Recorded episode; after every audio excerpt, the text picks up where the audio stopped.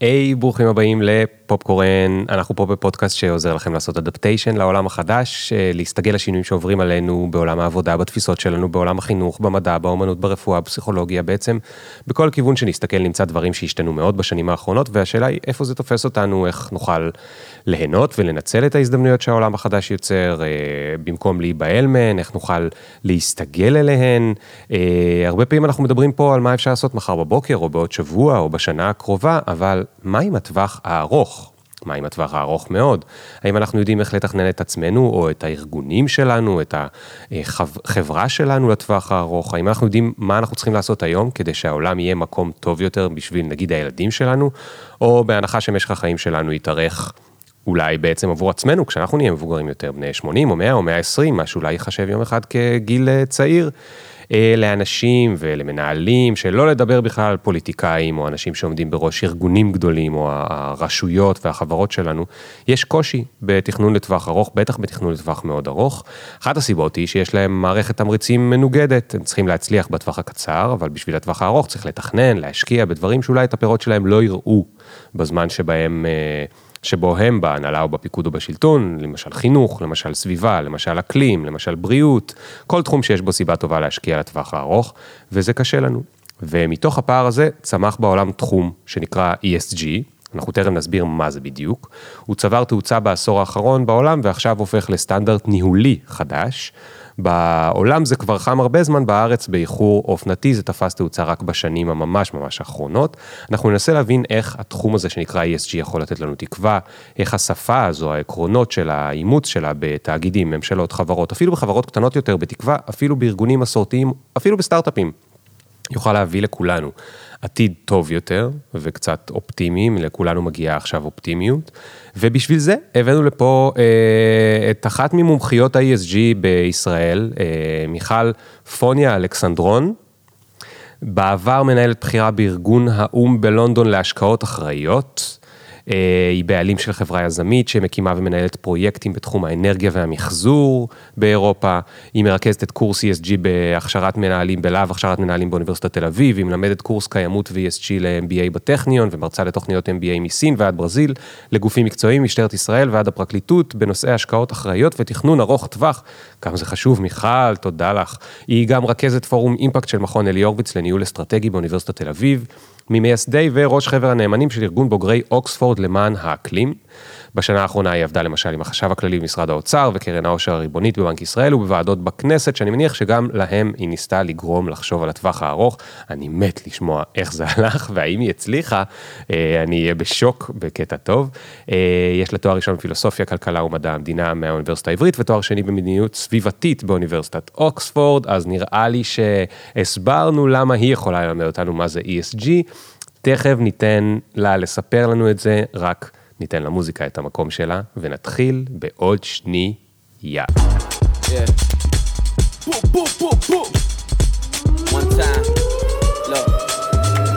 Ring the alarm, hot ass nigga. Yeah. Big ass head so my dreams get bigger. Yeah. Big campaign strong so my flows get sicker. Yeah. Confidence bigger than a drunk ass nigga. Look, I'ma work graveyard shift.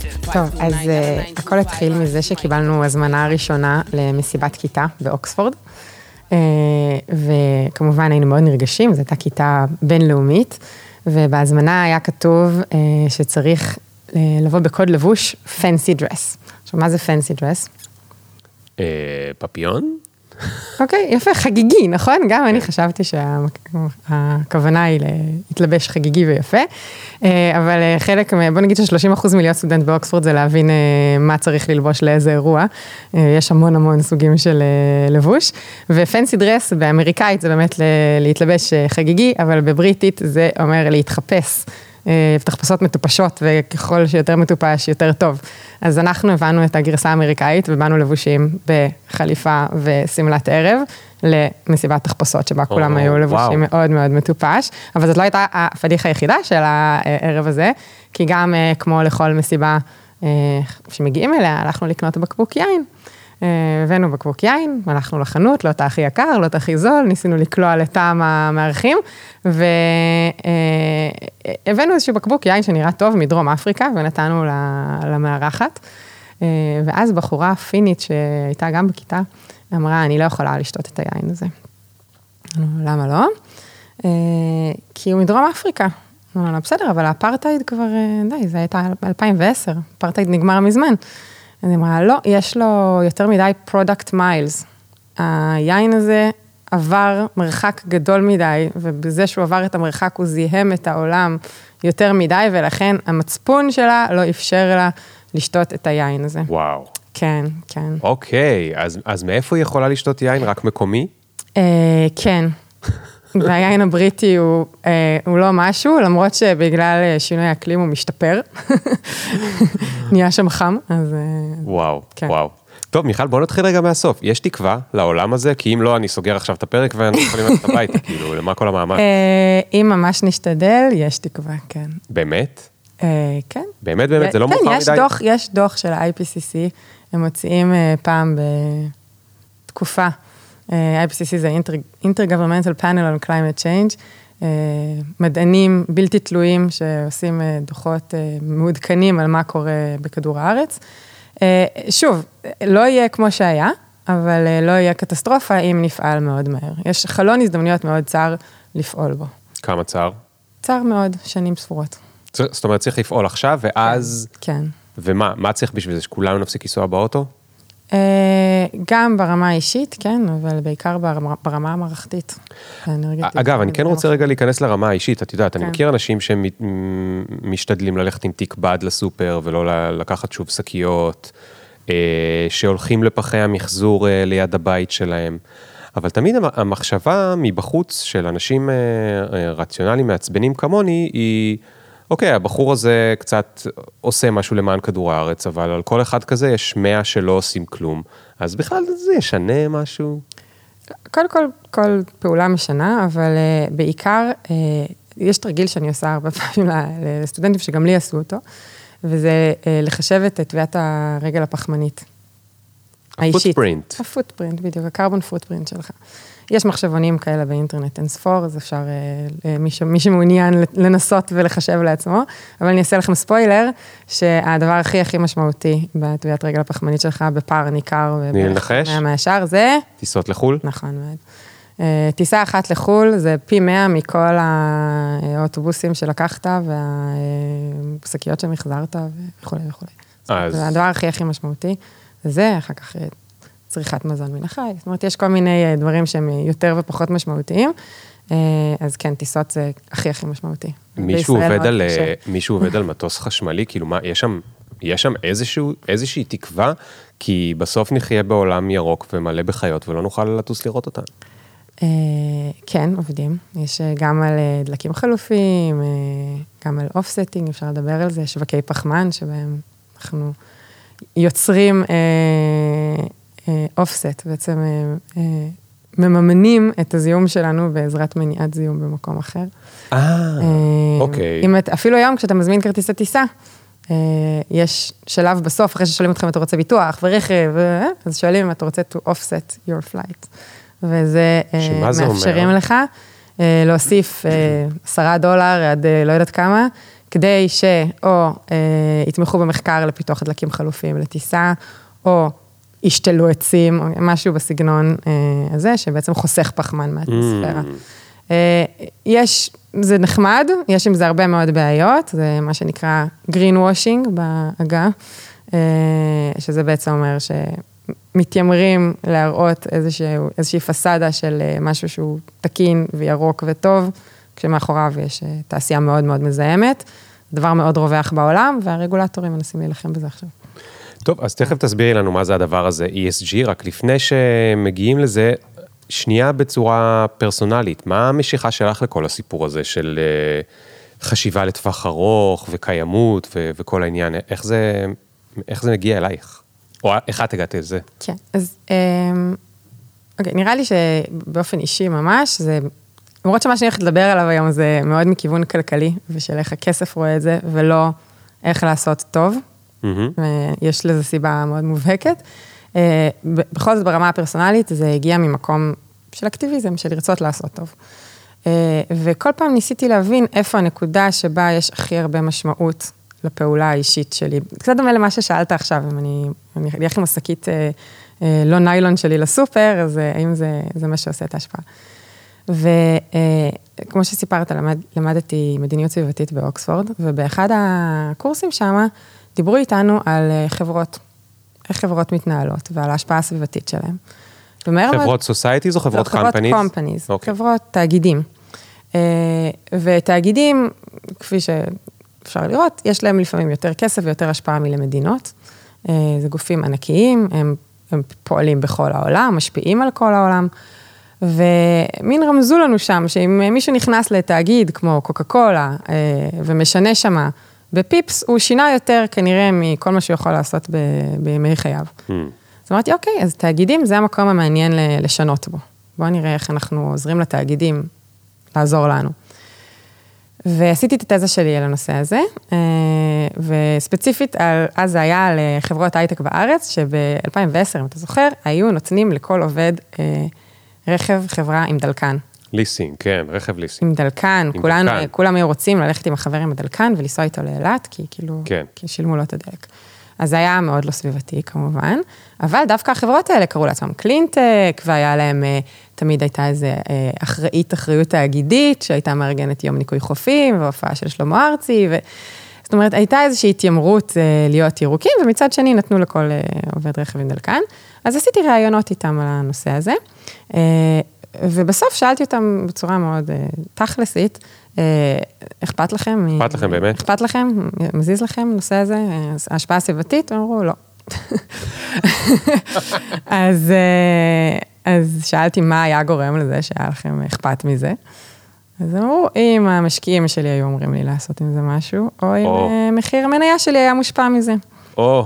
אמרתי, טוב, אז לא תאגידים, צריך לדבר עם המשקיעים, ולראות איך הם דורשים את זה מה, מהחברות.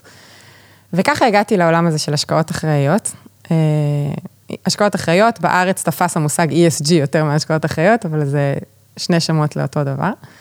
והתחום הזה אז היה ממש בראשיתו, זה שוב 2011, ובחיפושיי אחרי דברים כאלה נתקלתי בארגון חדש של האו"ם, נקרא UNPRI, United Nations Principles for Responsible Investments. שהיה בלונדון, ואני בתקופה הזו הייתי בלונדון. Mm. אז זה לא יכל היה להיות יותר מושלם, וניסיתי בכל דרך אפשרית להיכנס לארגון הזה, ובסוף נכנסתי אליו בתור התחלה כמתמחה בלי תשלום ותביא את הלפטופ מהבית, ונשארתי שם כמעט חמש שנים, הארגון הזה מאוד מאוד גדל, התחיל מסביבות 20 איש, וכשעזבתי כבר היו מעל 200. היום חתומים על היוזמה הזאת של האו"ם, מעל 5,000 משקיעים מוסדיים. בעולם. המשקיע מוסדי זה קרן פנסיה או חברת ביטוח או מנהל השקעות, הם מנהלים טריליונים, טריליונים של דולרים, והם בעצם אה, מנסים להסתכל על ההשקעות שלהם דרך פריזמה סביבתית, חברתית וממשל תאגידית, שזה ESG, E, environment, S, social, G, governance או corporate governance. אה, ו... הסיבה שהם עושים את זה, היא לא כי הם רוצים לעשות את העולם מקום טוב יותר. אז למה? למה? קודם כל, אסור להם. זה טוב שאת אומרת, טוב שאת כן. אומרת, כי לא היינו מאמינים. כן, אסור להם. אסור להם לפי החוק לעשות, לעשות את זה, כי הם חושבים שהם רוצים לעשות את העולם מקום טוב יותר. נכון, כי, כי על פי להם... החוק הם צריכים לדאוג שה, שהמניות יעלו. זה הם צריכים לעשות הכי טוב כדי שהחברה תצליח מסחרית. הם צריכים להשיא רווחים עבור הנאמנים. אוקיי, כן. אם נסתכל רגע על היררכיית הכסף, מי נמצא בראש היררכיית הכסף? אילון מאסק? גם, לא. אנחנו, אוקיי? אנחנו כל חודש מוציאים חלק מהכסף שלנו ושמים אותו בקרן פנסיה ובחברת ביטוח. אנחנו בראש ההיררכיה? אנחנו בראש ההיררכיה, אנחנו ה-beneficiaries המוטבים. אוקיי. Okay. Okay? עבורנו הכל נעשה, אנחנו... אה, נגיד לקרן פנסיה, נכון. כן. צריכים שהפנסיה שלנו תגדל. יפה. אנחנו נכון. כל חודש מעבירים חלק מהכסף שלנו לקרן פנסיה. קרן כן. פנסיה מאגדת, מאגמת את כל הכספים האלה של כולנו, כמויות מטורפות של כספים, ותפקידה הוא להשיא רווחים עבורנו. אסור להם לערב שיקולים אחרים. אסור להם לערב מוסר, אסור להם לערב דברים שרוצים לעשות. חלה עליהם חובת הנאמנות, fiduciary duty, זה, כן. וזה בכל העולם, ככה, ככה מתנהל. אז אנחנו בראש ההיררכיה, אחרי זה יש את הקרנות פנסיה וחברות הביטוח, ומה שהן עושות זה הן נותנות את הכסף הזה למנהלי השקעות מקצועיים, לפעמים זה קורה בתוך, אה, בתוך קרן הפנסיה, אבל בהרבה מקרים נותנים את זה למנהל השקעות חיצוני. מנהלי ההשקעות האלה, שוב, מקבלים כסף מהרבה קרנות פנסיה ומהרבה חברות ביטוח, ואת הכסף הזה צריכים לנהל בצורה שתשיא הכי הרבה רווחים, ואיך הם מנהלים את זה? משקיעים את זה בחברות, במניות, באג"חים, כל מיני דרכי השקעה. כן. וזה ככה שרשרת הכסף. שרשרת הדיווח הולכת הפוך, החברות מדווחות למנהלי ההשקעות על הביצועים שלהם, אחת לשנה אחת לרבעון, תלוי בחוקים באותה מדינה. מנהלי ההשקעות מדווחים לקרנות הפנסיה ולחברות הביטוח, וקרנות הפנסיה וחברות הביטוח מדווחות לנו דוח רבעוני לעמית, שאף אחד לא קורא. כן. יפה. אז אה, זה ככה... גם לא הבנתי מי זה עמית. שרשרת עמית, כן. עמית נורא חשוב, נורא חמוד כזה, שהם אומרים שאני עמית כאילו, ואתה חבר שלנו. גם מוטב נשמע יפה, נכון? כן, יש כל מיני כן. שמות יפים כאלה. כן. כן. אה, אה, יש לי רגע שאלה, כי סיפרת קודם שחשבת איפה את תוכלי להשפיע הכי הרבה. וגילית שבתוך התאגיד, ואז הבנת שבעצם לא בתוך התאגיד, אלא איפה שהמשקיעים תוכלי להשפיע הכי הרבה. ואז ציינת את ה... ככה על הדרך ציינת איזשהו חוק, שהחוק אומר שהמטרה של כולם היא להשיא את, להשיא, שזה גם מילה יפה, אה, בעברית, לעשות הכי הרבה כסף שהם יכולים בשביל מי שהשקיע שם את הכסף נכון. שלו, אוקיי? האם יכול להיות ששם מקור הבעיה באותו חוק, כאילו, זה חוק מאוד מאוד מאוד מחוסר אג'נדה, שהיא למעט האג'נדה שהיא קפיטליזם. החוק הזה אומר, אתם צריכים לעשות כסף כדי לעשות הכי הרבה כסף. כן, אז, אז דווקא אני חושבת ש-ESG נכנס כאן בצורה מעניינת, כי הוא קצת נכנס בדלת האחורית. אמ, אבל המטרה שלו היא עדיין להשיג כסף, אוקיי? אוקיי. מה הכוונה? אה, להשיג תשואה. אמ, מה הכוונה? למה, למה שמשקיעים יסתכלו על האספקטים הסביבתיים, על ההשפעות הסביבתיות של ההשקעות שלהם, או איך ההשקעות שלהם מושפעות מנושאי סביבה? לפי מה שהסברת, רק אם זה יכול להכניס להם יותר כן. כסף. הם מסתכלים על זה במשקפיים של סיכון וסיכוי. זהו. להם זה עושה טוב. כן. אוקיי? הם מסתכלים על זה במשקפיים של סיכון וסיכוי. תן דוגמה, אה, אולי אתה זוכר, בשנות 2010 הייתה דליפה ענקית של נפט במפרץ מקסיקו. Mm-hmm. חברת BP. כן, הבריטים. יפה. אה, מה קרה למחיר המניה? אה, נחת. צנח, צנח ולקח לו הרבה מאוד שנים להשתקם. זאת אומרת, משקיעים שלא הסתכלו על האספקטים הסביבתיים של ההשקעה שלהם, הפסידו כסף. עכשיו, במקרה של BP, הכתובת הייתה על הקיר.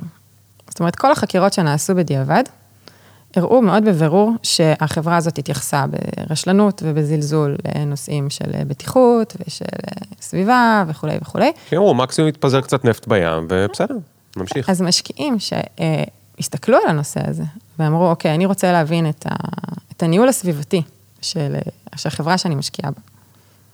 אז יכלו לראות את זה ולהימנע מהנפילה הנוראית של המניה. Mm. אוקיי? זאת אומרת, זה משהו שהוא כלכלי גרידא. אבל רגע, יש לי פה שאלה. למה מחיר המניה צנח?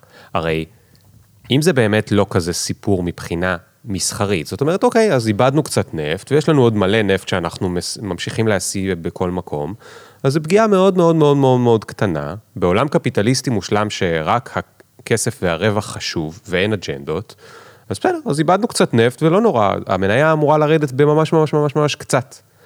המניה ירדה בגלל שהתדמית של החברה נפגעה, והתדמית של החברה נפגעה בגלל שלאנשים, לבני אדם, אכפת מהעניין הסביבתי. נכון? זאת אומרת, איכשהו האג'נדה כאן כן נכנסה לסיפור? אני לא בטוחה לא שזה, אני לא חושבת שזה בגלל אה, אג'נדה סביבתית. אז למה? אז למה מזה? as much as I'd like to believe it, כאילו כמה שהייתי רוצה לחשוב שאנשים אה, מספיק אידיאליסטים בשביל למכור מניה, כי הם חושבים שזה לא. אז למה מניה צנחה? אה, מחיר מניה הוא לא תוצאה. כאילו, אתה יודע, יש חברות שמפסידות שנים על גבי שנים, ומחיר המניות שלהם עולה. זה, מחיר המניה הוא בעצם פונקציה של אמון המשקיעים. אה, וכשתקרית כזאת אה, מתרחשת, אז אה, משקיעים מאבדים אמון, חוששים שיקרה, שזה יקרה בעוד מקום. Mm. הנזקים הסביבתיים, מעבר לאיבוד נפט, יש שם נזקים סביבתיים קשים. היה, היו עלויות ניקוי, היו צריכים לשלם עליהם. היו עלויות ניקוי, אוקיי, כבדות. אוקיי, אוקיי. זאת אומרת, יש, יש כאן עוד הרבה דברים, וגם זה העיד על משהו שמתרחש בחברה הזאת, ואכן היה נכון. יש דוגמאות כאלה גם לנושאים חברתיים, גם לנושאים של ממשל תאגידי. כן. זאת אומרת, הפגיעה היא פגיעה ברווחים. כן. לא אכפת לנו, במרכאות כפולות, כן. שהעולם ייפגע, אכפת לנו שהתשואות ייפגעו. כן. ולכן אנחנו מסתכלים על הנושאים האלה של סביבה, של חברה ושל ממשל תאגידי. אז לצורך העניין, אם מדינה מסתכלת על זיהום האוויר בה, אם במדינה יהיו, למשל בישראל, שיש בה אה, אה, שירותי בריאות כמעט חינם, נקרא לזה, אה, אם כל הילדים שיגדלו בה יהיו אסמטיים, בגלל ששירותי הבריאות ממומנים על ידי המדינה, זה יהיה ממש ממש ממש ממש יקר למדינה, היא תצטרך לטפל במלא מלא מלא ילדים אסמטיים, ואחר כך בכל, ה, בכל הנזקים של זה. אז יש לה אינטרס כלכלי, כי היא תצטרך להוציא מיליארדים על מיליארדים על מיליארדים לטפל באסתמה, יש לה אינטרס כלכלי שלא יהיה זיהום באוויר, וזה לא שהיא אכפת לה, או אפשר לעשות את זה גם אם לא היה אכפת לה מהאסתמה, זה מה שאני מתכוון. כן, נכון, מה שנגעת בו זה מושג כלכלי קלאסי שנקרא עלות חיצונית. אה, ממש מלמדים את זה בשיעור, בשיעורים הראשונים של אה, כלכלה באוניברסיטה, גם לא כלכלה סביבתית, כלכלה קלאסית. אה, וזה בדיוק מקרה שבו אם תיקח שני מפעלים שהם זהים לחלוטין, אוקיי? ומייצרים את אותו מוצר, ויש להם את אותה כמות עובדים ומשתמשים באותם חומרי גלם, אבל מפעל אחד מזהם והשני לא מזהם. האם מחיר המוצר שלהם, בוא נניח שמייצרים מסמרים, האם מחיר המסמר ששני המפעלים מייצרים צריך להיות אותו מחיר? Hmm. באינטואיציה, לא, כי אחד כן, מהם מזהם. נכון. Uh, בפועל, כשאין חוקי המזהם משלם, זאת אומרת, כשלא אוכפים את הנושא הזה, אז, אז המחיר שלהם הוא זהה. כן. Uh, ו... כי המחיר שלהם תלוי, לפחות לפי כלכלה, המחיר שלהם תלוי בכמה אנשים עכשיו צריכים מסמרים ומוכנים לשלם על מסמרים. ביקוש והיצע, וזהו. Uh, העניין הוא שעקומת ההיצע שלהם צריכה להיות שונה אם הם מזהמים. ואז הפער הזה שנוצר בין עקומת ההיצע, איפה שהיא בפועל ואיפה שהיא אמורה להיות, בגלל הזיהום, נוצר שם מין משולש כזה בציור, שנקרא עלות חיצונית. והעלות החיצונית הזאת, מי משלם אותה? כולנו, כן. הציבור. כן. ומשלמים אותה דרך, בדיוק זה דרך אה, אה, בריאות ודרך אה, ניקוי. אה, אז הדברים האלה הם בהחלט עלות על החברה, כן. וה, ומה שמלמדים אותנו בכלכלה, זה שמי שצריך לדאוג שהעלות הזאת, העלות החיצונית תופנם, זה הרגולציה, המדינה. כן. המדינה צריכה להגיד, לתת, לשים מס, מס המזהם משלם, שאומר, אוקיי, אם אתם, אה, אם אתם מזהמים, אז עקומת ההיצע שלכם תזוז, ולכן תוכלו להציע את, ה, את המוצר במחיר פחות אטרקטיבי. כן. אה, וככה אנחנו מפנימים את העלות החיצונית, ככה הזיהום הזה, מישהו משלם עליו. אה, אבל מה שקרה בעולם, בצורה מאוד מעניינת, זה שזה לא היה המדינות, לא היו מדינות שהתחילו לעשות את זה, אלא המשקיעים. המשקיעים עצמם. המשקיעים. היוזמה הזאת של האו"ם שסיפרתי עליה, אוקיי? זו יוזמה שהתחילה ב-2006 אה, היא התחילה לפני ששום רגולציה לא הסתכלה על זה, אף מדינה לא חשבה על הנושאים האלה. אה, זה התחיל באמת כי משקיעים חשבו שהם לא רואים את התמונה המלאה. אוקיי? משקיעים, על מה הם הסתכלו? על מה אנליסטים הסתכלו כשהם בחרו באיזה חברות להשקיע ובאיזה לא? על הדוחות השנתיים. הדוחות אז השנתיים. הם לא ראו את העלויות החיצוניות. הם לא ראו את העלויות החיצוניות, הם לא ראו את ההשפעות הסביבתיות, החברתיות, הממשל התאגידיות, זאת אומרת, הם לא ראו קבוצה של פרמטרים שיכולה להשפיע על מחיר, על, ה, על הצלחת החברה, mm. והם הרגישו שהם, שהם לא אחראים, שהם בעצם לא ממלאים את חובת הנאמנות שלהם. חובת כן. הנאמנות זה לדאוג שאני אעשי כמה שיותר רווחים, ובשביל שאני אעשי את הרווחים האלה, אני צריכה להבין לעומק ולרוחב את התמונה שבתוכה פועלת החברה, וככה לדעת לנחש טוב יותר אם היא תצליח או לא תצליח. כן. והם אמרו, הדוחות הכספיים לא מספיקים. אנחנו רואים משהו מאוד צר מהתמונה הזאת. כן. אנחנו רוצים לדעת עוד, אנחנו רוצים להבין מה עוד יש שם. ובעצם, אז, אז הם חברו קבוצה של משקיעים, פנו לאו"ם, השיקו את היוזמה הזאת בניו יורק Stock Exchange, עם הפעמון, עם קופי ענאן זה עוד היה. אה, והתחילו לאסוף סביבם עוד ועוד משקיעים מוסדיים שמתעניינים בזה, שרוצים לחשוב ביחד איך אפשר ליצור פרקטיקות חדשות של השקעה, שבהם אנחנו מנתחים לא רק את הדוחות הכספיים, אלא עוד דברים מסביב, את אה, איך החברות האלה מושפעות מטרנדים חברתיים. למשל, הזדקנות האוכלוסייה, אוקיי? מגמה שמתרחשת בכל העולם, משפיעה על הרבה חברות ועל איך שהן מתנהלות. יש הרבה מוצרים שהם לא מתאימים את עצמם למבוגרים, מה שאנחנו רואים אגב בבנקאות בארץ. Mm-hmm. אה, אז הם מאבדים לקוחות. אז להסתכל על מגמות סביבתיות, מגמות חברתיות, אה, ענייני ממשל תאגידי, ו- ולראות האם אנחנו יודעים עכשיו לשנות את האנליזה שלנו. אמרנו, יש דוחות כספיים, אבל גם הגורמים האלה משפיעים. ובהתחלה הם לא ידעו כל כך איך לכמת את זה. כאילו, איך אני יכולה לקבל החלטה על משהו כזה באוויר? כן. השפעה סביבתית, השפעה חברתית, נשמע משהו שבלתי ניתן. ולכן הם בעצם חברו יחד ו... וישבו וניסו לנסח את הנושא הזה, איך הם יכולים להיות משקיעים אחראיים יותר. וככה הגיעו לרשימת אה, ES ו-G הזו, רשימה של, אה, בעצם יש הרבה הרבה פרמטרים שמעניינים אותנו, בואו נשים להם שלוש כותרות, סביבה, חברה וממשל תאגידי, ונתחיל אה, למפות את ההשקעות שלנו. ופה נכנס העניין הזה של you manage what you measure, אוקיי? מה שמודדים, מנהלים. לפני זה לא מדדנו את זה, מדדנו רק את הדוחות הכספיים, הסתכלנו רק על כמה הכנסות, כמה הוצאות, רווחים וכולי. עכשיו אנחנו רוצים להסתכל על עוד פרמטרים, בואו נתחיל אה, למדוד אותם. איך מודדים אותם? מתחילות כל מיני שיטות מדידה. עד היום יש בעולם הרבה מאוד שיטות מדידה, שזה דבר קצת מעצבן שמונע מהתחום הזה להמריא. אה, אבל בעצם יש הרבה מאוד שיטות מדידה, ומתחילים לנהל את הנושא הזה. זה מעצבן כי יש שיטות שונות, ואז אפשר להתווכח על הנתונים. שיטות שונות וסותרות, ויש mm. חברות דירוג, כמו חברות דירוג אשראי, אה, אז יש חברות דירוג ל-ESG, mm. והיום כל החברות דירוג אשראי הגדולות, מודי'ס ו-S&P וכל אלה, קנו את הדירוגי ESG ומציעות גם את זה וגם את זה היום. מעניין. איפה אגב ישראל עומדת? אה, זה, זה לא מדרג מדינות, זה מדרג חברות. Mm. אבל... חברות ישראליות, איפה הן עומדות? אה, חלק מהמקומות טובים. חלק מהמקומות פחות טובים. אם אני מדבר על אה, דלק קבוצה כן. או על אה, סודה סטרים. כן, לא, יש ויש, יש ויש. תגידי, יש... וגם אמרתי, הם סותרים לפעמים, אז יכול להיות שיש חברה אחת עם דירוג גבוה. רגע לפני שאת ממשיכה, כי כן, כן. זה מאוד חשוב, העניין הזה של מה שלא מודדים לא מנוהל, ולכן לא יכולנו זה. אמ, אני עדיין תקוע שם בעניין שהוא הרבה פעמים אני, אני נתקע בו, וזה העניין הגלובלי מול הלוקאלי, אוקיי? אז אנחנו יודעים, נגיד שיש כל מיני דברים שמתרחשים באפריקה, מכרות של כל מיני מתכות שאנחנו בסוף כולם משתמשים בהם באייפון, או בלפטופ שיש פה. כן. אמ, אבל האם אותה חברה מסתכלת, יודעת להסתכל על אפל, שהיא חברה אמריקאית, שמוכרת את המוצרים שלה בחנויות אפל בכל העולם, אבל יודעת להסתכל גם על מה קורה בדרך בסין, ומה קרה לפני זה באפריקה, והאם היא יכולה גם להשפיע על זה, כי הרי אה, הרגולציה היא אמריקאית לחברת אפל, אז איך היא יכולה להשפיע על הרגולציה באפריקה או בסין?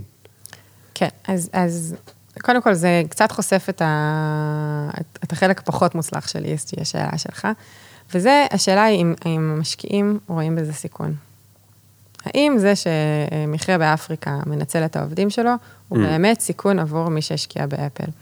ואז יש שיגידו שכן ויש שיגידו שלא, ואז הם מתמחרים את זה לפי מה שהם מחליטים שהוא כן או לא. Mm. אבל יש בהחלט פרקטיקה של supply chain, של אה, שרשרת הייצור, ושכל חברה צריכה לעשות את, אותו, את אותה בחינה שעשו לה, ואת אותן דרישות הדיווח שביקשו ממנה, לדרוש down the line, לדרוש מהחברות שממנה היא מייצרת. אני גם נותנת דוגמה דומה של איקאה, אה, עמיתה של איקאה, איקאה זו חברה מצטיינת בנושא ESG, אחריות תאגידית, ו... אה, אבל מי שייצר לה את המסמר לאו דווקא כן. מצטיין באותה מידה, אבל כשחברה היא באמת טובה ועושה את העבודה שלה כמו שצריך, אז היא בודקת שגם ה sourcing שלה, גם המיקור שלה, הוא מגיע ממקומות שעושים את זה. having said that, אה, אנחנו רואים מה קורה בתעשיית האופנה, אנחנו רואים מה קורה בתעשיית הכרייה, זאת אומרת, יש הרבה מאוד תעשיות שזה אה, לא חלחל אליהם, גם כאשר המותגים שאנחנו רואים הם מאוד אה, מתיימרים להיות ירוקים וטובים. כן. אז כן. אוקיי, אז התחלת רגע, התחלת להסביר שהדבר הראשון היה בעצם להציב להתחיל למדוד, כי מה שאנחנו לא מודדים אנחנו לא מנהלים. כן. והתחילו למדוד, ואוקיי, ויש אה, מדידה סותרות וזה, אבל מה למשל מודדים? אז רגע, אני רוצה גם לעשות עוד איזושהי הבחנה לפני זה, כי יש לפעמים בלבול בין הרמה התאגידית לרמת המשקיעים. אה, ברמה התאגידית, התחום של אחריות תאגידית כבר קיים למעלה מ-25 שנה. זאת אומרת, התאגידים כבר היו שם באופן וולונטרי. הם כבר חשבו קצת על ההשפעות שלהם, אה, הרבה פעמים זה היה יותר בכיוון של פילנטרופיה, ואיך ה... איך התאגיד תורם לתיאטרון אה, ולמוזיאון ולבית חולים, ופחות ממש לנהל את ההשפעות הישירות של הפעילות שלו. אז אחריות תאגידית הייתה שם הרבה שנים, וחברות דיווחו בכל מיני אה, מסגרות, דרך ה-GRI, מסגרת מאוד ותיקה, ה-UN Global Compact, עוד מסגרת ותיקה של דיווח של תאגידים.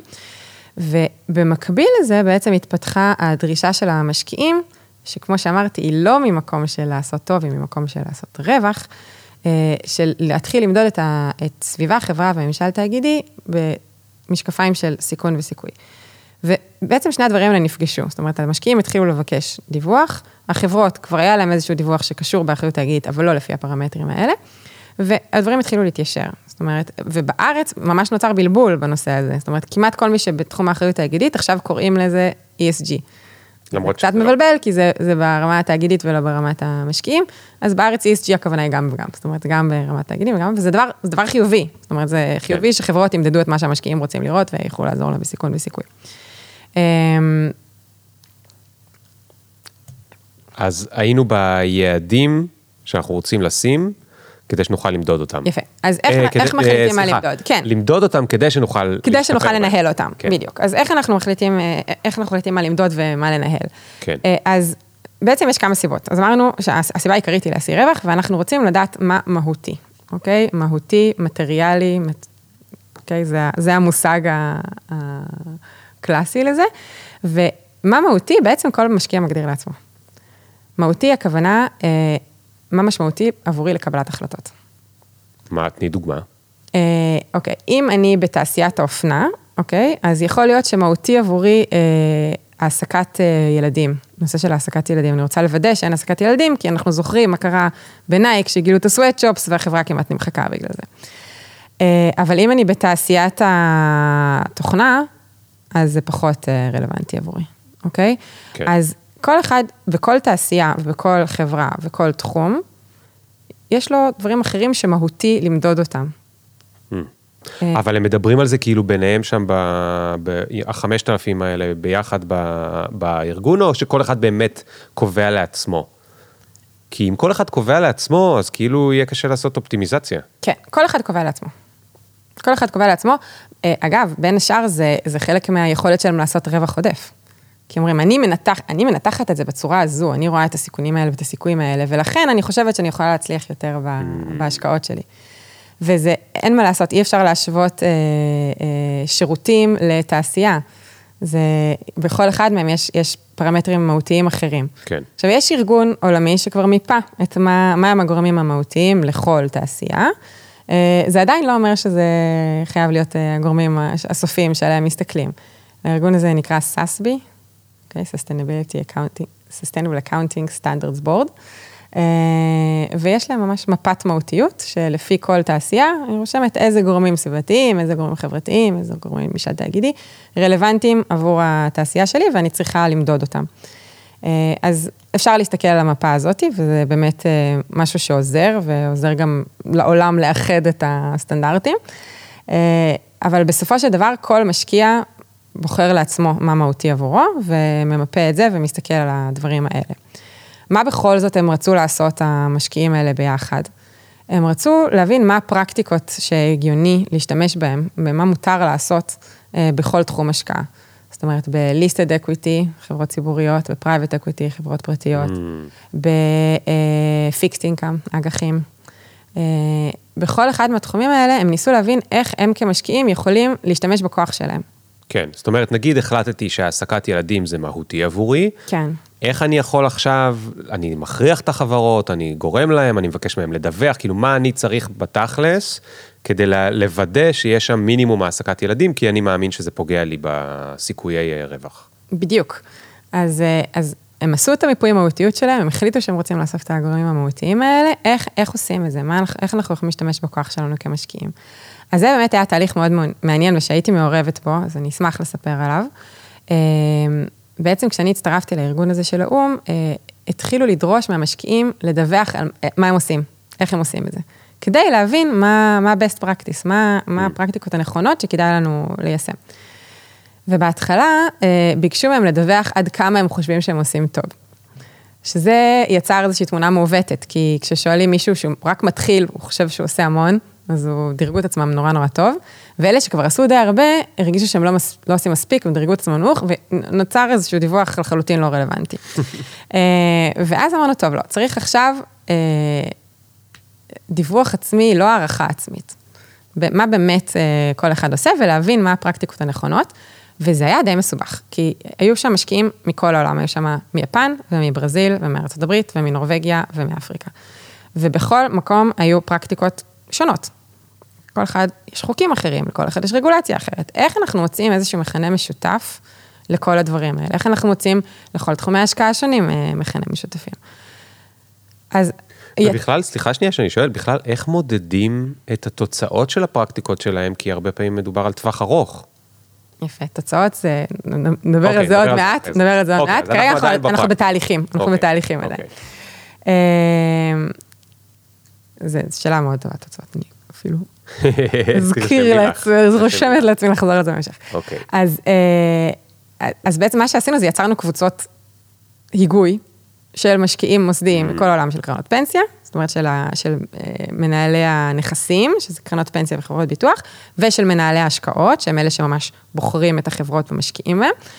והתחלנו להבין איתם מה אפשר לעשות, מה, מה הפרקטיקות הנהוגות, ולפי זה בנינו פרמטרים שהמשקיעים צריכים אחר כך לדווח עליהם. אז אני כבר אתן לך את, ה... את הפרקטיקות הכלליות. Uh, בגדול זה, זה מתחלק ללפני השקעה ואחרי השקעה. Okay, אוקיי? לפני שאני משקיעה בחברה, אני יכולה כמשקיעה להחליט uh, מה נכנס ומה לא נכנס לסל שלי, אוקיי? Okay? הפורטפוליו שלי, אני מרכיבה עכשיו פורטפוליו, כן. ואני יכולה להגיד, אני מראש רוצה לסנן את הפורטפוליו שלי ככה שלא ייכנסו אליו אה, סקטורים שנראים למסוכנים. הימורים, נשק, סמים, אוקיי, פורנו. Mm-hmm. דברים כאלה, אני חושבת שהם מסוכנים מראש, אני לא מכניסה אותם, מסננת אותם מראש. המסננים היותר אה, אגרסיביים גם יוציאו אה, דלקים פוסיליים. זהו, אז אפשר לעשות איזשהו סינון שמוציא מראש סקטורים שלמים. אפשר לעשות סינון שלילי, להגיד, אני משקיעה בכל הדברים בעולם, אבל אני מוציאה את עשרה אחוזים שמדורגים הכי גרוע ב-ESG. Mm, אוקיי? Okay. אני יכולה לעשות סינון חיובי. נגיד, אני משקיעה בכל הדברים, אבל רק את העשרה אחוזים הכי טובים, שמדורגים הכי טוב ב-ESG. או לעשות חלק וחלק, להגיד, אני שמה יותר משקל על חברות שמדורגות טוב, ופחות משקל על חברות שמדורגות אחרת. Mm. אז זה מה שנקרא אה, סינון, יש כל מיני דרכים לעשות סינון. פרקטיקה נוספת שמשקיעים יכולים לעשות, זה אה, אינטגרציה, אוקיי? ניתן דוגמה. אינטגרציה זה לתמחר כבר את ההשפעה העתידית שאני מאמינה שתהיה לאספקטים של ESG. מה הכוונה? בוא נחשוב על אקלים, אוקיי? אקלים, אה, אם אנחנו יודעים שישראל מתחממת בקצב כפול מהעולם, מה שקורה. אנחנו יודעים את זה? אנחנו יודעים. אנחנו יודעים את זה? אנחנו כבר בשתי oh מעלות, העולם מנסה להימנע ממעלה וחצי, אנחנו וואי. כבר, ראית כבר, כבר את Extrapolations? לא. אבל שמעת על זה. לא? מה זה? יש סדרה חדשה באפל TV, אל תראו אותה, היא נקראת Extrapolations, זה נורא, זה נורא, זה נורא. Okay. אוקיי. ואגב, יש, יש שם סיפור מאוד הזוי, יש שם איזשהו אפרו-אמריקאי שהוא רבי יהודי, אבל לא חשוב, הסדרה היא קורית כאילו במיאמי ובתל אביב. עכשיו אני מבין למה בתל אביב, לא הבנתי כל הזמן למה בתל אביב, עכשיו אני מבין למה. סדרה נוראית, אגב, התסריט גרוע, זה מרגיש כאילו צ'אט GPT כתב אותה, במה שהיא מצוינת, היא כאילו קורית ב-2037, 2046, 2047, ככה הפרקים. כן. כל הזמן מה שרואים בחוץ מהחלון ומהזה, אתה מאמין כאילו ש... שזה עלה בשתי מעלות, והמלחמה שם היא עם איזשהו אילון מאסק כזה של, ה... של עוד 20 שנה, או עוד 10 שנים, שהוא רוצה בעצם להציל את העולם, אבל כדי להציל את העולם הוא צריך לקבל אישור מהאו"ם שיהיה מותר לו להעלות בעד שלוש מעלות השנה. זאת אומרת, עד סוף המאה יהיה מותר לעלות בשלוש מעלות, וזה ייתן לו מספיק אנרגיה כדי להציל את זה. אז זאת אומרת, התסריט גרוע, אבל הגימיק של ה... איך זה הולך להיראות עוד 10, 15, 20 שנה, הוא נראה אמיתי והוא מאוד מאוד מאוד מפחיד. כן. כל הזמן שיטפונות ושרפות. הנכחת העתיד, ו... זה בעיניי ממש התפקיד של, ה... של התקשורת ושל ה... כן. טוב, אז תראו את זה, אבל זה נורא. כן, יש את זה. אינטרסטלר, אגב, גם כן יש בהתחלה סצנה שמאוד ממחישה קטסטרופה אקלימית בצורה כן. מאוד מוחשית. אה, Don't look up, כמובן, שמראה את כל ההתייחסות למשבר האקלים, שראית? אוקיי. כן. בסדר, זהו, זה, זה גם משעשע, אז כדאי לראות את זה. אבל אה, כן, סליחה, זה היה סייד, אבל, אבל אמרנו שאנחנו מתמחרים... אז ישראל פי שתיים. כן, אני חושבת, וואו. אולי אל תבחן אותי על הנתון הזה, אבל אנחנו hot spot ואנחנו מתחממים יותר מהר מכדור הארץ, ואנחנו כבר בעלייה של מעל שתי מעלות בממוצע. וואו. כשהמטרה העולמית היא לא לתת לנו לעלות במעלה וחצי. אז... אה, מה שאני לא מבין זה, אז תעשי לי רגע חיבור של כל הדברים. רגע, רגע, תן לי, רגע, אוקיי, אוקיי. יש את ה... למה אנחנו מסתכלים על זה? אנחנו מסתכלים על זה כי אנחנו מבינים שבתל אביב הנדל"ן אולי לא יהיה שווה משהו עוד עשר שנים. בדיוק זה מה שבאתי אוקיי? לשאול, בדיוק זה מה שבאתי לשאול, אז איך הוא כל כך צמח? אז רגע, אבל, אבל משקיעים שמסתכלים, שוב, אני אולי רוצה לראות שנה הבאה את ה... אנחנו מדברים גם על תמריצים עוד מעט, אבל אני רוצה לראות שנה הבאה את הרווח שלי. קרן פנסיה צריכה לחשוב 20 שנה קדימה, 30 שנה קדימה, אוקיי? תפקידה הוא לחזות את הנושא הזה. וקרן פנסיה שמסתכלת על מגמות ההתחממות ואומרת, אוקיי, בתל אביב הנדל"ן הולך ליפול. אני כבר עכשיו מתמחרת את זה כבעייתי. כן. אוקיי? אה, וגם ההפך, אוקיי? האדמות הקפואות באלסקה, הן עכשיו לא שוות כלום, אבל כשיעלו הטמפרטורות, הן יהיו טובות לחקלאות. אז אני אתמחר אותם כבר עכשיו כמשהו טוב. זאת אומרת, יש גם הזדמנויות בנושא הזה. הזדמנויות מעוותות, אבל לא, כן. יש גם הזדמנויות בלהשקיע כן. באנרגיה חלופית, כשהרגולציה מאוד תתהדק, מה שצפוי לקרות כן, uh, כן. קרוב. אז, אז ללא ספק זה, זה אחד מהדברים, וזה עוד, כאילו זה עוד אסטרטגיות של לפני השקעה. כן. אז אמרנו, אסטרטגיה של סינון, לא להכניס מראש, או אסטרטגיה של אינטגרציה, של להגיד, אני כבר מתמחרת היום את, ה, את כל הגורמים האלה, כן. ה-ESG האלה, לתוך איך שאני מעריכה את היכולת של המניה או כן. החברה. או ויכול להיות שעדיין אה, יצא שמשתלם לי להשקיע בנדל"ן בתל אביב, אבל פשוט כשאני אסתכל על זה, אני, אני אתמחר את זה בחסר לעומת מה שנגיד כן. הבן אדם הפרטי שהולך להשקיע מתמחר כן, את זה. כן, בדיוק. אוקיי. עכשיו, שוב, אנחנו מדברים על אה, משקיעים מוסדיים, הם מנהלים כמויות מטורפות של כסף, כן? הם לפעמים לא יכולים להימנע מ... למשל, קרן פנסיה לא יכולה להימנע בדלוקים פוסיליים היום. יש עליהם גם חובות חוקיות שהם חייבים להיות בפיזור כלשהו, זאת אומרת, הם לא יכולים, אי אפשר, לא הכל חופשי. להימנע מדלקים פוסיליים, מה זה אומר להשקיע בחברה של דלקים פוסיליים? זה חברת נפט? כן.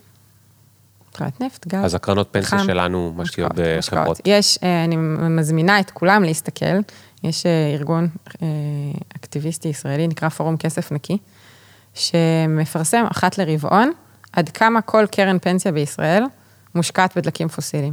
Hmm.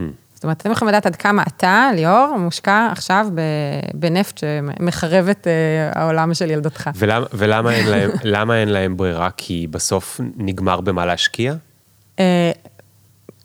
לרוב זה בגלל שיש אה, חובה על פיזור כלשהו, אבל אה, כן, גם יש מקרים כאלה שבסוף נגמר במה להשקיע, אני לא חושבת שזה נכון לגבי נפט וגז, אפשר לצאת מהם ויישאר במה להשקיע, הכל בסדר. אה, אבל גם על זה יש, יש, יש כל מיני תיאוריות וכל מיני גישות לאיך צריך להיות המעבר לכלכלה דלת פחמן. המחמירים ואלה שקוראים את הדוחות של המדענים אומרים, צריך להפסיק עכשיו מיד לעבור לאנרגיות מתחדשות, אנחנו לא יכולים להרשות לעצמנו עוד יום לפלוט אחד עוד פחמן. אה, ויש כאלה שאומרים, אבל אי אפשר גם לסגור את השלטר על האנושות ביום אחד, ויש פה איזשהו אלמנט של מעבר, וצריך לראות איך עושים את המעבר הזה בצורה חכמה, just transition זה נקרא, שזה גם יהיה הוגנת. אה, ו... וזה, וזה משהו שהוא קצת יותר איטי. כן. ויש כאלה שחושבים שכל קונספירציה וכדור הארץ לא מתחמם. אז כל הקצוות קיימים. ואו שטוח. אוקיי, כן. אז זה מה שאני יכול לעשות לפני שאני משקיע. לפני ההשקעה, בדיוק. אחרי ההשקעה, זה כבר את הבעל מניות. אוקיי, בעל מניות זה בעל אה, אה, יכולת להשפיע בחברה. אז אה, יש חברות שבהן אם אתה בעל מניות, אתה בעל השפעה מרובה. ויש חברות שבהן, אם אתה קונה מניה בקוקה קולה, אז אתה אחד ממיליון, ואין לך הרבה השפעה. אה, אז מה בכל זאת אפשר לעשות כבעל מניות? אה, שתי פרקטיקות עיקריות שנהוגות, אחת זה להשתתף בהצבעות ב-AGM, באספה אה, הכללית של בעלי המניות, שנערכת אחת לשנה בכל חברה, ומועלות בה סוגיות שקשורות ל, לכל מיני דברים, ואפשר להעלות בה גם סוגיות שקשורות לסביבה חברה וממשל תאגידי. מה שקורה בדרך כלל זה שהקרנות פנסיה והחברות ביטוח בחו"ל בעיקר, הן אפילו לא יודעות מה הן מצביעות. זאת אומרת, יש את ההצבעות שנערכות, יש, הם לוקחים מישהו חיצוני שיעשה עבורם את ההצבעות, proxy voting provider, והם הולכים, מצביעים בחברות האלה, לא אומרים להם אפילו מה הם הצביעו, וזהו, פשוט מנהלים להם את החברות.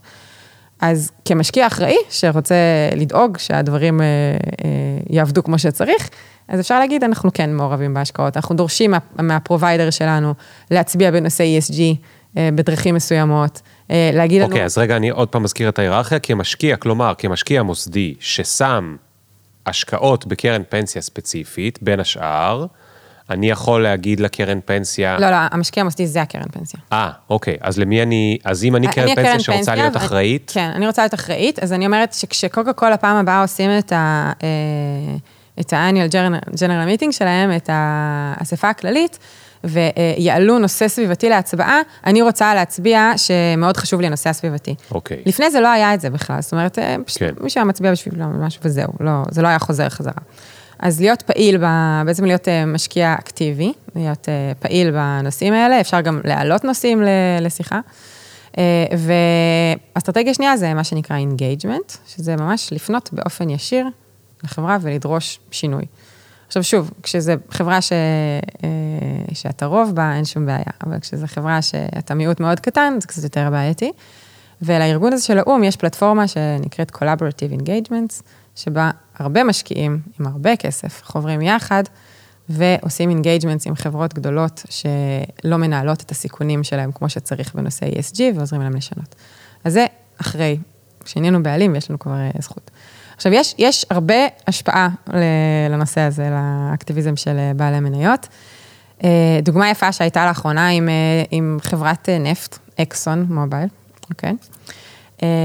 אקסון לא היו משהו ב-ESG, מסיבות מובנות, אה, אבל גם לא מספיק דאגו לטרנזישן. זאת אומרת, גם החברות נפט, הם כבר, יש להם תוכניות איך אה, to phase out נפט, ואיך הן מתחילות להעביר את ההשקעות שלהם לאנרגיות מתחדשות וכולי וכולי. חלקן יותר פחות, הרוב פחות, אבל אה, מה שקרה באקסון מובייל זה שהגיע משקיע אקטיביסט קטן, קטנצ'יק, hedge fund אקטיביסטי שנקרא engine number one. קטן מבחינת כמות המניות כמות שיש הכסף, לו בחברה. כמות הכסף וכמות המניות שיש לו בחברה. והוא אמר, תקשיבו, אקסון הם, הם לא מצליחים, אין להם את אותם ביצועים של, שע, של שאר חברות הנפט, והסיבה היא שהם לא מבינים מספיק ב-ESG, וזה בגלל שבבורד של אקסון אין אף אחד שמבין בנושא הזה, וצריך להחליף uh, את חברי הבורד. וואו. עכשיו, זה נשמע משהו אקטיביסטי מופרך והזוי. הם התחילו לעשות ממש קמפיין, לגשת לשאר המשקיעים של אקסון, להגיד להם, בואו נחליף חבר בורד, בואו נחליף חבר בורד, חסר להם, הכישורים האלה לא נמצאים שם, חייבים לעשות משהו. חשבו שאולי הם יצליחו להחליף חבר בורד אחד, הם בסוף הצליחו להחליף שלושה חברי בורד באקסון, שזו חברה מפלצתית בגודלה. כן. אז, אז דבר הזה כבר קורה, כבר מגיע. מדהים. אה, כבר מגיע, ו, ויש משמעות לאקטיביזם של בעלי מניות. היא חברה מטקסס, נכון? נראה לי. מה יש, מה יש בטקסס שכל כך אוהבים שם נפט? אה, יש, יש שם נפט באדמה. יש שם נפט באדמה. אז נדמה לי שב Extrapolations יש איזה קטע, נדמה לי שהם אומרים, אני לא זוכר אם זה שם או בסדרה דומה, שהם מדברים כאילו על United States ושטקסס היא כבר עצמאית. כן. כי כאילו בזמן ההוא, יש אינטרס מנוגד, כן, כן. בזמן ההוא הם לא רוצים שיהיה. האמת שכבר עכשיו, ממש בחודשים האחרונים, יש מגמה מרתקת בארצות הברית של פוליטיזציה של ESG. זאת אומרת, עד היום זה היה מאוד ברור ש-ESG זה פרקטיקת השקעה, שאין לה קשר למוסר ואין לה קשר לימין ושמאל, אלא היא רק פרקטיקה של אנחנו רוצים להבין סיכונים וסיכויים טוב יותר, שזה לא פוליטי.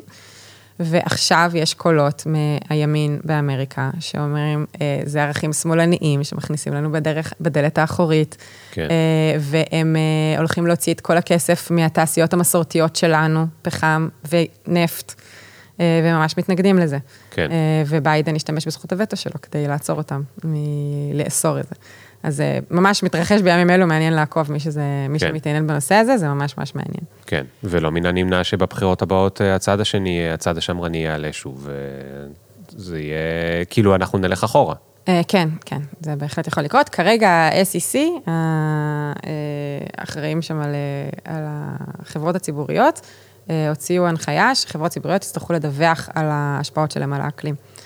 ושרואי חשבון יצטרכו לאשר את הדיווח. וואו. זה ממש, אה, כן, ממש מהפכה בתחום הזה. וואו, טוב, אם כן. מישהו מקשיב והוא לומד ראיית חשבון, אולי היה לכם תפקיד מאוד מאוד מעניין. אה, כן, בהחלט, אני חושבת שחברות האשורנס בארצות הברית הולכות, נוצר להם שוק חדש, ממש כן. מאפס. וגם לחברות האינשורנס, כי אם, אם אם אני פוגע עם החברה שלי ב... ב כל דבר בין אקלים העסקת ילדים וכולי וכולי וכולי וכולי, מתישהו מישהו יבקש מהם לשלם על זה? אני לא יודע, את לא יודעת את התשובה, אז מי יודע? כאילו מה, יש סיכוי שכזה?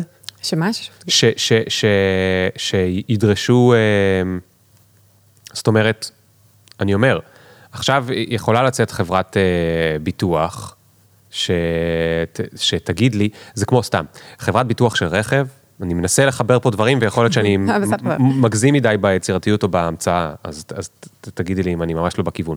חברת ביטוח של רכב היום אומרת לי, אתה חייב לשים מובילייזר באוטו, אני לא יודע אם זה עדיין נכון, אבל פעם היו אומרים לי, אתה חייב לשים אימובילייזר באוטו, כי הגנבים לא יודעים לפרוץ את האימובילייזר, ואני דורש ממך לשים אימובילייזר, כי אה, אחרת אה, הרכב שלך בסיכון יותר גבוה.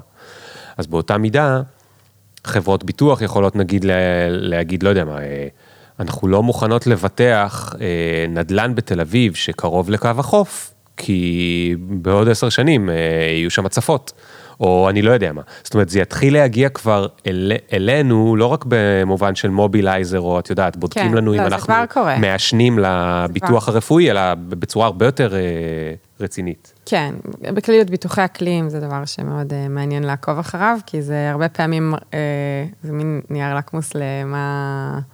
למה באמת... איפה uh, הכסף? כן, למה, למה הסיכון. כן. למה הסיכון? כי יושבים שם אקטוארים ואומרים, יש פה סיכוי כלשהו ש... שמשהו יצליח, ואנחנו גם מתמחרים אותו. כן, אז, כן. אז כן, מאוד מעניין להסתכל על חברות ביטוח, יש נושא של ביטוחי אקלים, יש מקומות שהפסיקו ביטוחי אקלים, בדיוק מהסיבה הזאת, כי מבינים שזה כל כך סביר שזה יקרה, לא שהחברה תפסיד מזה. וואו. כן, אז, אז זה בהחלט מעניין. אז, אז כאילו, זה אחת הנקודות ש... שבעצם מעניינות בזה בעיניי, זה שזה לא כל כך, זאת אומרת, אני בכלל מסתכלת על זה מה, מה, מהאספקט האקולוגי, או הדולפינים, או עצבי ים, אלא ממש מאיך הכלכלה מתמחרת את זה.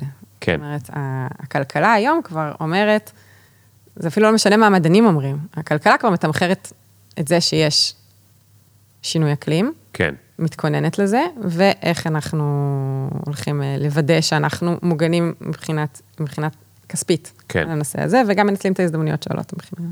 את חושבת שהיום הכלכלה יודעת להסתכל 30 שנה קדימה יותר טוב מפעם? כי אנחנו בתור אינדיבידואלים, רוב הזמן לא יודעים להסתכל קדימה. למעט פנסיה שאנחנו משקיעים בה, כי המדינה מכריחה אותנו. נכון. רובנו לא היינו משקיעים בפנסיה אם המדינה לא הייתה מכריחה אותנו. היינו מעדיפים להוציא את הכסף על עוד אה, נסיעת חו"ל מאשר לשים אותה באיזשהו משהו. ככל שאנחנו מתבגרים, יותר קל לנו להבין את זה, אבל... והיה את הניסוי היפה הזה שנתנו להם להסתכל על עשו אה, אה, AI שעושה את הפרצוף שלי נראה מבוגר, ואז אני רואה את עצמי, ואז יותר קל לי להשקיע בפנסיה, כי אני רואה איך אני אראה כשאני אהיה זקן, וקל לי לדמיין את זה, אבל לא קל לנו להסתכל קדימה, ולא קל לנו לחשוב שבאמת עוד מעט קו המים יעלה וישטוף את הדירות, ב... ואולי אנחנו לא היינו יכולים לשבת כאן עכשיו, ולא קל לחשוב על כל מיני דברים כאלה. אמ, זה מפתיע אותי שלתאגידים כן קל, כי, או אני לא יודע אם קל, כי... כי הם חושבים, הרי אין הם חושבים רק על השנה, שנתיים הקרובות? אוקיי, okay, אז נגעת... ואז הם אומרים מקסימום, אוקיי, אז עוד שנתיים אני אחליף פורטפוליו, מה הבעיה? כן, נגעת בנקודה האהובה עליי פחות או יותר, שזה הנתק הזה בין האני של היום לאני העתידי, אוקיי? אה, זה גם סוגי הפילוסופיה, גם בכלכלה התנהגותית, כמו הניסוי הזה שדיברת עליו, אה, מציינים את זה.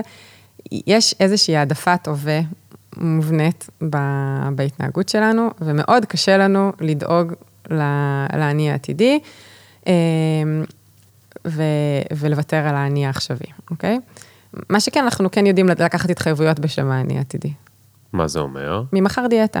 היום אני לא רוצה 아. אה. להפסיק, אבל מחר, האני של מחר, כבר יהיה לו סבבה. אה, כן, אה, כן. הוא ישתנה לגמרי. הוא ישתנה לגמרי, והוא ילך לחדר כושר קבוע, כי יש לו מנוי. וכל הדברים האלה. הוא יקום בבוקר עם כוח רצון. יפה, אז, זה מנגנון. שאפשר לנצל, זה שאנחנו מתחייבים בשם האני העתידי שלנו. אוקיי. וזה קצת דומה, השתמשו בזה גם, בנושא של כלכלה התנהגותית, בקרנות פנסיה בארצות הברית, הם שמו מנגנון ברירת מחדל. שאומר, כשתקבלו העלאה, אחוז הפנסיה שלכם יגדל. זאת אומרת, אתם עדיין תרגישו הטבה, כי תקבלו יותר כסף, אבל גם אחוז ההפרשה גדל. אז יצרנו איזשהו כלל ברירת מחדל, שמתחייב בשם האני עתידי על משהו, ודואג לאני עתידי בצורה הזאת, בלי שצריך לוותר ביום-יום. אז, אז באמת זאת אסטרטגיה אחת של איך אנחנו מתגברים על הפער הזה. אסטרטגיה נוספת היא, כמו שנתת את הדוגמה, להנכיח את העתיד. לגרום לזה שאני רואה עכשיו את האני עתידי, אני פתאום מרגישה קרובה אליו, כי ראיתי אותו, אני רואה את עצמי עם קמטים ואני חושבת שכדאי לי לדאוג לה. אה, וזה קצת דומה למה ש, ש, שדיברנו עם הסרט הזה ועם הסדרה, שהם כן, מראים לנו איזשהו עתיד והם מקרבים אותו אלינו, אנחנו לא צריכים לדמיין את הים מולה, אנחנו פתאום רואים את זה. אה, וזה עוזר לנו לדאוג לעתיד הזה. אה, אבל אין ספק שמאוד קשה לנו עדיין לעשות את הפער הזה, וגם קשה לנתח. קשה לנתח מה יקרה עוד 30 שנה, עוד 100 שנה. זה לא אומר שלא צריך לדאוג לזה, אוקיי? כן. אה, באיזשהו מקום יש, אה, שמעתי מישהו מתייחס לזה כדורנות. אנחנו כמו גילנו, אנחנו איזשהו, יש לנו איזה אגואיזם דורי, שאנחנו חושבים על הדור שלנו, כן. אנחנו משתמשים בכל המשאבים עכשיו, ולא חושבים מה יקרה אה, שנים קדימה. כן. וזה, כל זה תוצאה של מערכת תמריצים שפועלת עלינו ככלכלה. אוקיי? מה מערכת התמריצים שפועלת עלינו? הזכרת אחד מהם, שזה זמן. אנחנו צריכים לדווח רבעונית או שנתית על ההישגים שלנו. זאת אומרת שמנהל שצריך לקבל עכשיו החלטה על אה, פרויקט שיראה, ישיא פירות רק עוד 20 שנה, אוקיי? פרויקט תשתית, אה, כבל תת-מימי, אה, לא יודעת, משהו שלוקח כן. הרבה מאוד שנים עד שהוא אפילו ייתן... אפילו להשקיע בגילאי 4, הפירות יהיו כשהם יהיו בני 18. כן, אז להשקיע כזאת השקעה, מנהל לא יכול להראות ברבעון הקרוב עלייה בהכנסות, וזה בעייתי. אה, אותו דבר עם אה, דיווח שנתי. עכשיו, גם קרנות הפנסיה שלנו, שאמורות לדאוג ל-20-30 קדימה, עדיין מדווחות שנתי ורבעוני, mm. ועדיין כשמישהו הולך ובוחר באיזה קרן הוא משקיע, הוא מסתכל על הנתונים העכשוויים. נכון. אז... אה, או שלוש עד חמש שנים אחורה. כן. אז, אז תמריץ, אז זה תמריץ אחד. תמריץ שני, שהוא פועל בעצם על כל הכלכלה והוא ידוע כבעייתי, זה נושא התמ"ג. תמ"ג, תוצר מקומי גולמי, ו... התמ"ג הוא ה-Holy Grail, הגביע הקדוש של כל קובעי המדיניות. כי כשהתמ"ג עולה, יש צמיחה במשק, וכל משק רוצה שתהיה צמיחה, לפי זה מקבלים השקעות וכולי. עכשיו, בשביל אה, שתהיה צמיחה, בשביל שהתמ"ג יעלה, מה שצריך לקרות זה עלייה בצריכה. עלייה מיידית, עלייה עכשווית, עלייה, בצמיחה. בעצם מה התמ"ג עושה? הוא מודד את, את הזרם, זאת אומרת, אם יש צינור שעוברים במים, הוא מודד כמה מים באותה דקה עברו בצינור. ושנפח המים גדול יותר, זה יותר טוב. זה אומר כן. ש... ומים זה נגיד... כשהצינור נהיה עבה יותר, כן. מים זה נגיד כמה שקלים בזבזנו בפסח. יפה. אז בוא, בוא ניקח אותי ואותך, בסדר? Uh, אתה נוסע באוטו לכל מקום, באוטו הפרטי שלך. Mm-hmm. Uh, אתה, uh, כשאתה רוצה להתעמל, אתה הולך לחדר כושר או משלם למאמן פרטי. Mm-hmm. לילדה שלך יש מטפלת וגם גן וגם המון חוגים שהיא הולכת אליהם, כל הדברים האלה משלמים כסף, אתה שומע את ה ka-ching בכל כן. פעולה. אתה אוכל רק במסעדות או take away. מספיק דוגמאות לעת עתה. אגב, הכל שקרים, אבל בסדר. אין לי ספק. אני לעומת זאת. את לעומת, נכון, את הצדיקה. אני לעומת זאת, כמובן. נוסעת על אופניים. נוסעת על אופניים, כשאני רוצה לעשות... מתאמנת בים. יפה, אוקיי, מה עוד אני עושה? אה, אני אספר, כי זה החלק שלי. כן, בבקשה. אה, אה, את עושה יצירה עם הילדה שלך במקום לשלוח אותה לחוגים, מטפלת בעצמך. בשבתות את הולכת לטבע במקום לקניון. אה, ובמקום לנסוע לחו"ל, את אה, מטיילת בשביל ישראל. שעשיתי אגב. אה, אז כן, יפה, דוגמה מצוינת. מי מאיתנו טוב יותר לתמ"ג? אני. הרבה יותר טוב לתמ"ג, אתה כן. ממש יותר טוב. למי מאיתנו יש איכות חיים טובה יותר? קשה, לה, קשה לבחור, זה תלוי בהעדפות, נכון. אבל מה שזה גורם, זה בעצם, רגע, עוד דוגמה חשובה מאוד, זה נושא של חדש וחד פעמי.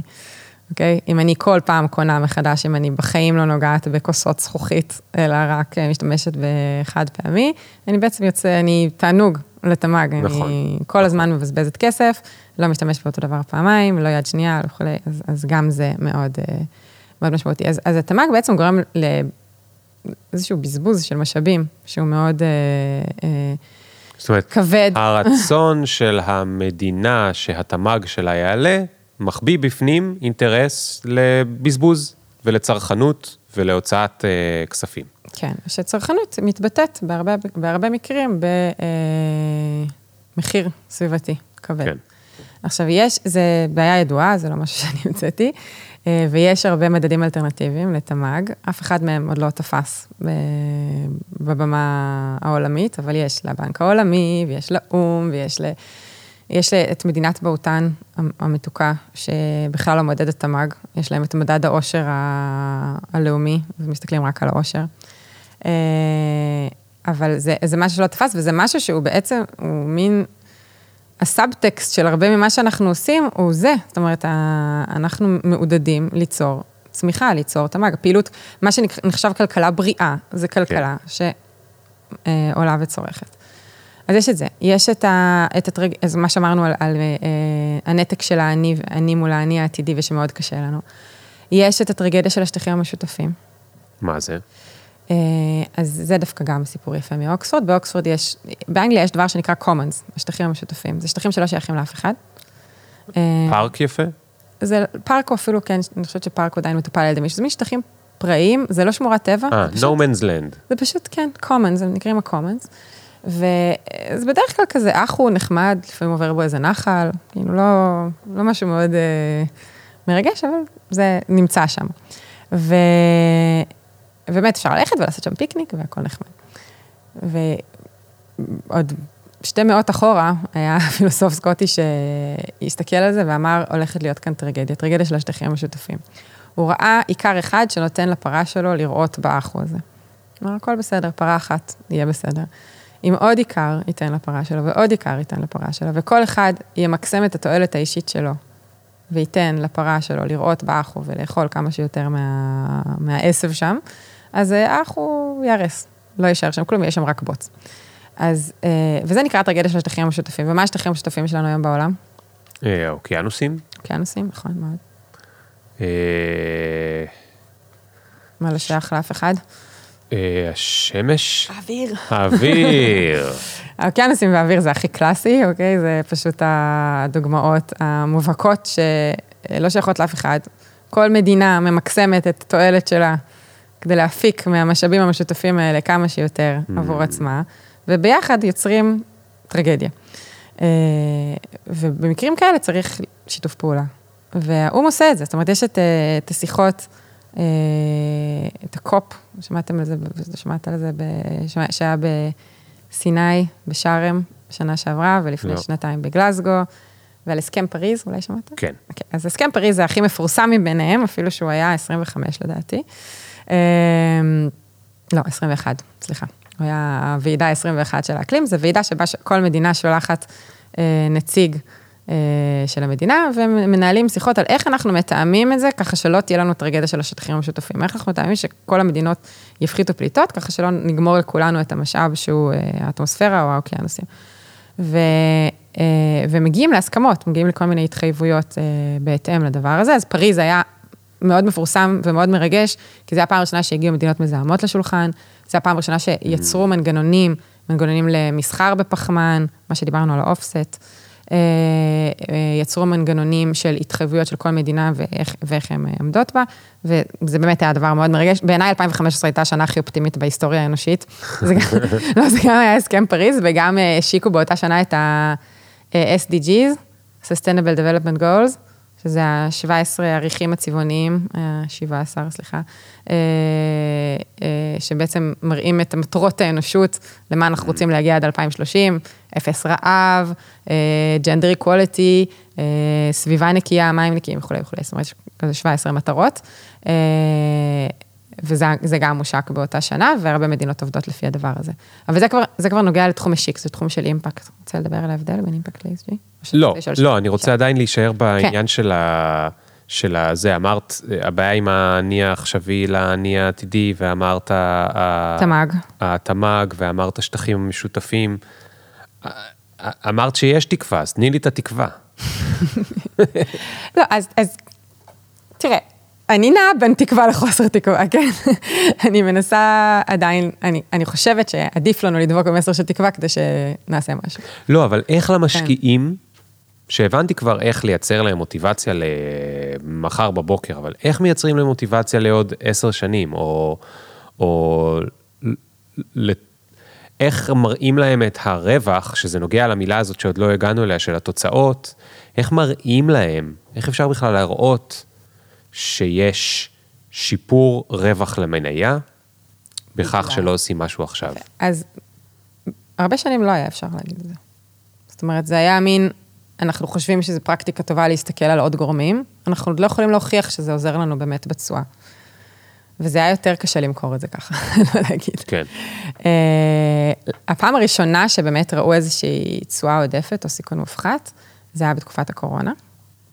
שבתקופת הקורונה, uh, פורטפוליו שנוהלו uh, במשקפיים של ESG, חוו פחות uh, ירידה. Mm. זה הפעם הראשונה שממש הייתה איזושהי הוכחה. לפני זה היו uh, מטה מחקרים, אוקיי? כל מיני מחקרים נקודתיים שבדקו האם יש איזושהי תשואה עודפת, ואז דויטשה בנק עשו מחקר uh, שבדק את כל המחקרים האחרים, והוא הראה שברוב המקרים יש uh, או פחות הפסד, ובמקרים מועטים איזושהי תשואה עודפת. אבל זה לא היה איזשהו משהו מאוד מובהק, בקורונה זה הפך להיות יותר ויותר מובהק. וגם ה-ESG הפך ממשהו נישתי וצדדי למיינסטרים.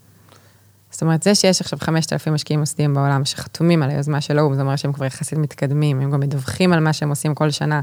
הדיווח הזה ציבורי, פתוח למי שרוצה לראות אותו. אז זה הפך למיינסטרים, יש מין כזה אה, סכמה אקספוננציאלית, כמו, כמו שהיינו רואים בימי הקורונה, של עלייה במוצרים פיננסיים שמתויגים ESG. Mm. זאת אומרת, זה נהיה משהו שהוא סטנדרט. מתויג ESG, זאת אומרת, יש שם מישהו שממונה על, על, על, על התעדוף, לא משנה מאיזה סוג, או סינון, או לא משנה כן. מאיזה סוג, אבל על פי קריטריונים של... שבנו איזשהו, כן, שבנו פורטפוליו, שהוא כולל כן. בדרך זו או אחרת ESG. שוב, גם פה יש, אני מסייגת, יש הרבה green washing. יכול להיות שיהיה מוצר שקוראים לו ESG, שהוא בדיוק S&P 500 ועוד חברה סולארית אחת, אוקיי? יש, יש שם הרבה שטויות. אבל הרגולציה נכנסה חזק בזה, באיחוד האירופי כבר יש SFDR שמסדיר את זה בצורה מאוד ברורה, למי מותר לקרוא ירוק ולמי לא, וירוק בהיר וירוק כהה, יש ממש הבחנות. אה, בארצות הברית עוד לא, אבל אה, נגיע גם לזה. והאם אפשר להגיד משהו, אני אגיד משהו ותגידי, יכול להיות שזה לגמרי מופרך, האם יכול לי, האם אפשר להגיד שיש לנו קצת מזל בצורה מעוותת, ש... האקלים משתנה עכשיו כל כך מהר, כי הקצב של השינוי שלו מתקרב לקצב שבו מסתכלים על הכסף? מבינה למה אני מתכוון? כן, אתה אומר שאם כבר שנה הבאה הנדל"ן ירד, אז אני כבר שנה הבאה אשנה את ההשקעות כן, שלי. או אם אני רואה את 0.1 אמ, מעלות אה, עולה בכל העולם בשנה הבאה, או לא בכל העולם, במקומות שמתחממים, אז אני רואה, מול העיניים אני יכול לראות את ה...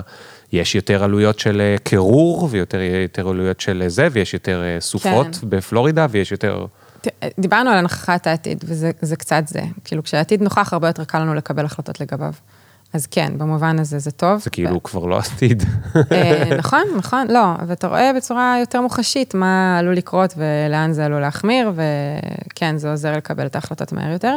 אחד הדברים ש...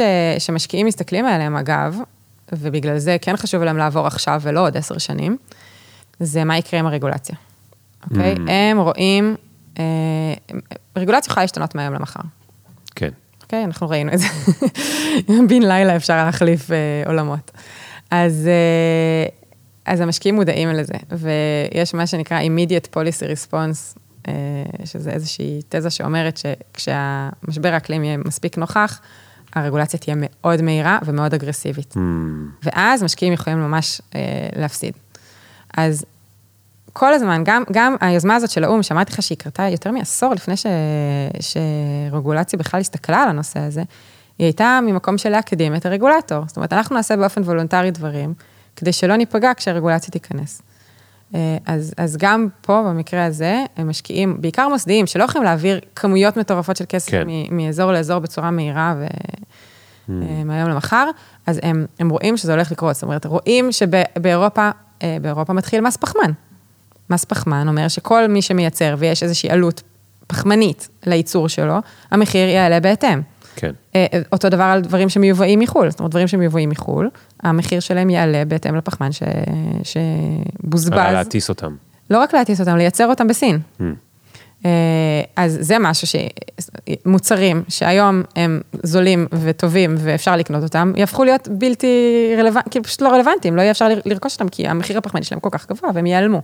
כן. אז המשקיעים צריכים להבין את זה, הם רואים שהרגולציה הזאת מגיעה, הם צריכים להתאים את עצמם לזה עכשיו, לא עוד עשר שנים.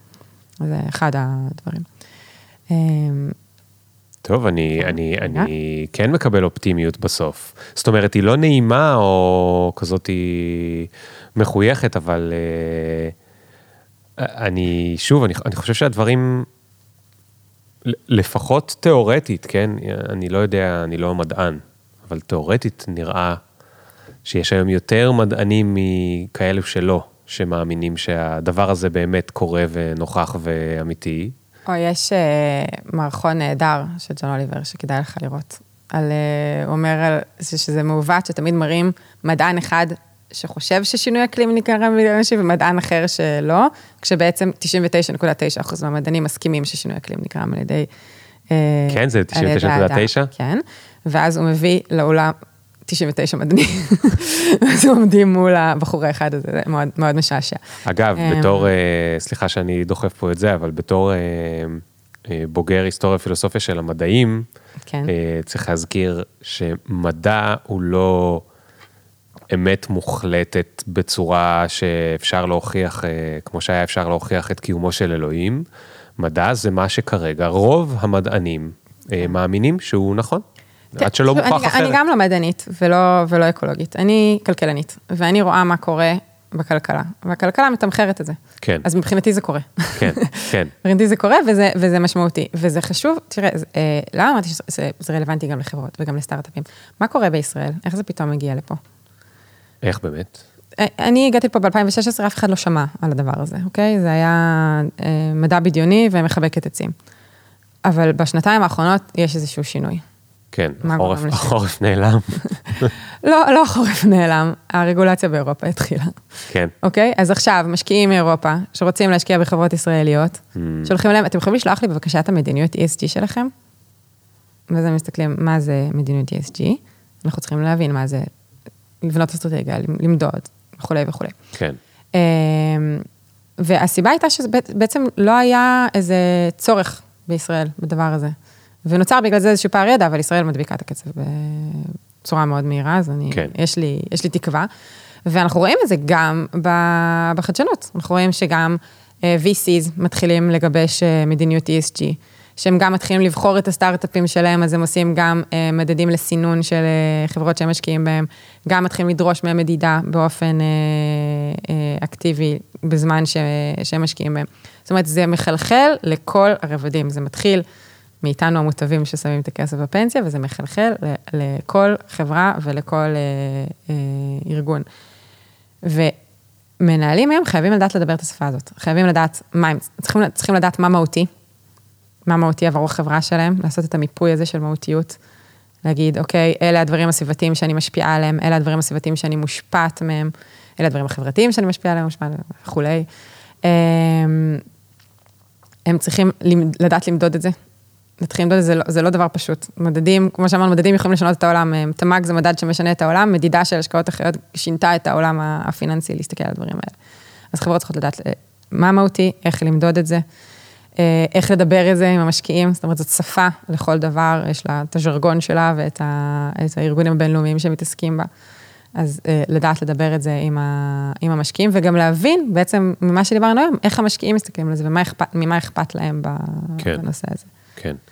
מיכל, אנחנו חייבים לסיים, אבל אה, זה, זה מרתק. אני מאוד שמח לשמוע ש, שהעניין הזה מצא את דרכו להגיע דרך הכסף, ולא דרך רק אה, אג'נדה ויצירת אה, טוב, אה, שאני מאוד בעדה, אבל פשוט היא לא הצליחה להזיז את המחט, והכסף אה, יכול להזיז את המחט, לפחות בעולם של כרגע.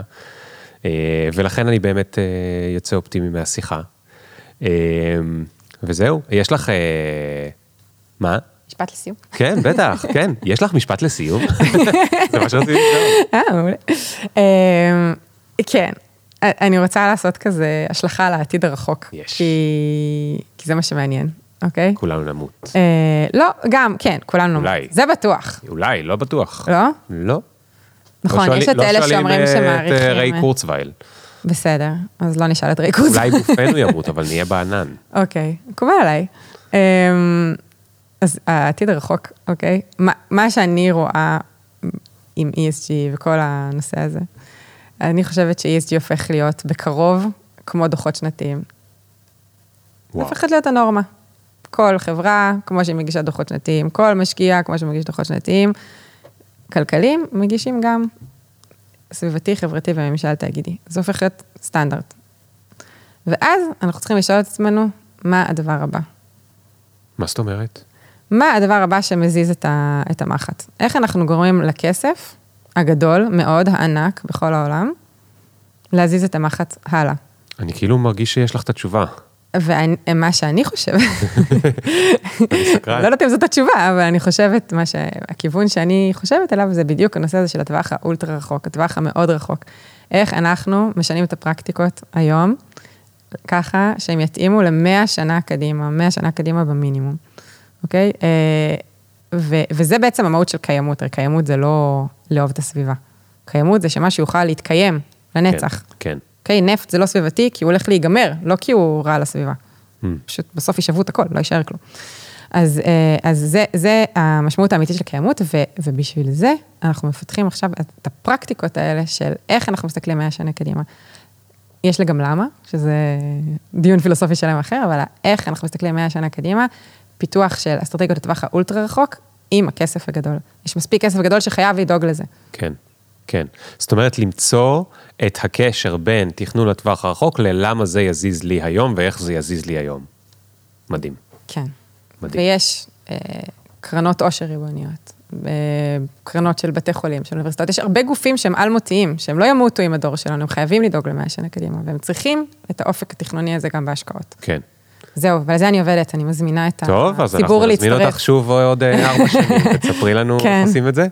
מגניב. תודה רבה רבה רבה, היה כיף. תודה, גם לי. אה, זהו, חברים, הם מוזמנים אה, לשתף עם חבריכם שמתעניינים או אה, רוצים להתעניין בנושא הזה שהוא סופר סופר סופר סופר חשוב, ולשמחתי שמעתי היום גם שהוא הולך אה, לעניין גם את מי שלא רוצה להתעניין, הוא יצטרך או ויגלה שכדאי לו להתעניין בזה, אה, שזה אחלה מסר.